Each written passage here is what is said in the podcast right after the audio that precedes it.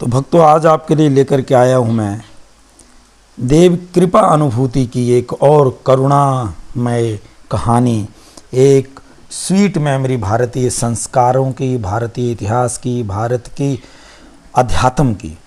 वो है माता शकुंभरी देवी का नाम कैसे पड़ा? शकुंभरी देवी। फिर शताक्षी नाम क्यों माता का पड़ा? फिर दुर्गा नाम कैसे पड़ा?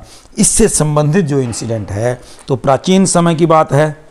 एक दुर्गम नाम का महान ताकतवर दैत्य हुआ, राक्षस हुआ। उसका जन्म हिरण्याक्ष के वंश में हुआ था, यानी हिरण्याक्ष का परिवार से संबंधित था वो इस बार भी ब्रह्मा जी का वरदान मिला था, जिस वरदान का प्रयोग करके दुर्गम महान राक्षस बन चुका था।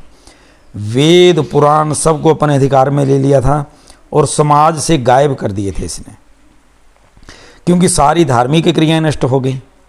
यज्ञ आदि बंद हो गए, देवता कमज़ोर होने शुरू हो गए। मंत्र शक्ति का अभाव था तो ब्राह्मण भी अपने रास्ते थे, भटक गए। ब्राह्मणों का भटकने का मतलब होता था कि नियम, धर्म, जप, तप, संध्या, पूजन तथा देव कार्य और पितृ कार्य लगभग सारे समाप्त हो गए। ना दान देने वाले बचे, ना यज्ञ करने वाले बचे। पृथ्वी पर ऐसा हाहाकार मचा कि सौ साल के लिए वर्षा नहीं हुई, सूखा पड़ गया। सारे पर्वत, तालाब सूख गए कुएँ, बावड़ियाँ सूख गए पेड़, पौधे, जंगल सूख। गए यहाँ तक कि समुद्र का भी अंत होने को आया। सौ साल तक बारिश ना होने का मतलब आप समझ सकते हैं। चारों तरफ़ हाहाकार था। लेकिन जो दुर्गम था, इससे भी उसको संतुष्टि नहीं थी। जो राक्षस बुद्धि होते हैं ना, वो दूसरों के दुख से बड़े ज़्यादा सुखी होते हैं। पूरी दुनिया दुख में थी, कष्ट में थी, लेकिन दुर्गम खुश था। इतने से भी दुर्गम को संतोष नहीं हुआ, उसने देवताओं के ऊपर आक्रमण करा। अब देवताओं के ऊपर आक्रमण करा तो देवता तो पहले से ही कमज़ोर हो चुके थे, क्योंकि उनको यज्ञ भाग नहीं मिल पा रहा था, मंत्रोच्चारण के कारण, कम उच्चारण हो रहा था, उस कारण भी वो अपनी जो शक्ति थी वो उनकी क्षीण हो चुकी थी। अब जब देवताओं के ऊपर आक्रमण हुआ दुर्गम का तो देवता वहाँ से भागे और उन्हें शक्तिभूता सनातनी महाभगवती महेश्वरी की याद आई। वे सब हिमालय पर्वत पर पहुँचे। योग आया की शरण में। उन्होंने आकर के माता से प्रार्थना करी कि, हे माता, हमारी रक्षा करो रक्षा करो। जैसा आपने शुंभ निशुंभ को मारा है चंडमुंड धूम्राक्ष महिषासुर और मधु कैटब का वध किया, वैसे भी हे जगदम्बिका इस दैत्य का भी वध करो। इस दैत्य से हमारे समाज को, हमारे पूरी सृष्टि को बचाओ।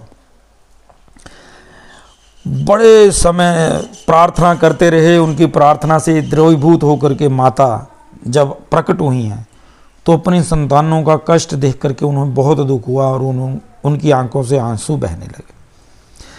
आँसू बहने लगे, लेकिन उनका दुख, जो जनता का दुख था, बच्चों का दुख था, वो इतना ज़्यादा बड़ा था कि माता इतनी व्याकुल हो गई, उन्होंने अपनी सैकड़ों आँखें बना ली। सैकड़ों आँखें, यानी शत अक्षी। यहाँ से उनका नाम शताक्षी पड़ा।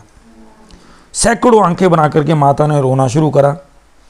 और वो जो रोना था, नौ दिन लगातार माता रोती रही। उसका परिणाम ये हुआ कि जो सौ साल की पानी की कमी थी पूरी सृष्टि में, वो पूर्ण करी माता ने। उसके बाद, अब वो सारी तो ठीक है, लेकिन लोगों के पास अन्न भंडार नहीं था, फल पुष्प नहीं थे खाने के लिए। तो माता ने अपने पास से लोगों को स्वादिष्ट फल, शाक, सब्ज़ियाँ, सभी घास जीव जंतुओं के लिए गऊओं के लिए घास, फूस, ये सब माता ने उपलब्ध करवाया। क्योंकि उनके भोजन से, अपने आप से माता ने ये सब चीज़ें दी। इस कारण शाक सब्ज़ियाँ और अन्न भंडारण भरने के कारण माता का नाम शाकुंभरी भी पड़ा। शाकुंभरी देवी, आपने सुना होगा माता शाकुंभरी का मंदिर बहुत प्रसिद्ध है, सहारनपुर की तरफ़, अगर जाएँ आप। अब ये कहानी अभी यहाँ समाप्त नहीं हो रही है। इसके बाद माता ने पूछा कि बच्चों, अब आप संतुष्ट हुए? पहले तो माता शताक्षी नाम पड़ा, फिर अब शाकुंभरी देवी नाम पड़ गया। लेकिन माता ने फिर भी पूछा, हे बच्चों, अभी आप तुम बताओ, और तुम्हें क्या चाहिए? बच्चों ने बोला, लोगों ने प्रार्थना करी, ब्राह्मणों ने प्रार्थना करी कि, हे माता, इस दुर्गम नामक दैत्य का अंत करिए। माता ने तथास्तु कहा, और जल्दी ही दुर्गम को ललकार लिया। लड़ाई होनी शुरू हुई। दुर्गम की बहुत बड़ी सेना थी। माता ने क्या करा? अपने शरीर से काली, तारा छिन्मस्ता श्री विद्या, भुवनेश्वरी, भैरवी, बगला, धूमरा, त्रिपुर सुंदरी तथा मातंगी नाम वाली दस महाविद्याएँ अपने शरीर में से निकालें। वो अस्त्र शस्त्र लिए हुए थी और उनके साथ साथ असंख्य मातृकाएँ भी उत्पन्न हुई। महिला शक्ति उत्पन्न हुई और उन्होंने दैत्य दुर्गम के विरोध में, युद्ध में भाग लिया। दैत्यों का संहार किया। दस दिन तक यह युद्ध चला और अंत में माता ने दुर्गम का सामना करना शुरू करा। दुर्गम बड़ा शक्तिशाली था, लेकिन देवी ने बड़ी जल्दी ही दुर्गम को टिकाने लगा दिया। कैसे? देवी ने एक साथ पंद्रह बाण छोड़े। चार बाणों से दुर्गम का रथ जो था, उसके जो चार घोड़े थे, वो मारे गए। एक बाण से सारथी गया। दो बाणों से दुर्गम की आँखें चली गईं और दो बाणों से उसकी भुजाएँ चली गईं। एक बाण से जिस रथ पे दुर्गम बैठा था, उसकी ध्वजा यानी झंडा माता ने काट दिया और जो बाकी बचे पाँच बाण थे, वो दुर्गम की छाती में लगे। इस तरह दुर्गम का अंत हुआ। दुर्गम ने दुर्गम ने माता के हाथों सदगति प्राप्त करी और उसके शरीर का तेज पुंज माता के शरीर में जाकर के प्रविष्ट हो गया। दुर्गम को मारने के कारण माता का नाम दुर्गा पड़ा और दुर्गा नाम से माता प्रसिद्ध हो गई। उन्होंने, किसने? माता ने।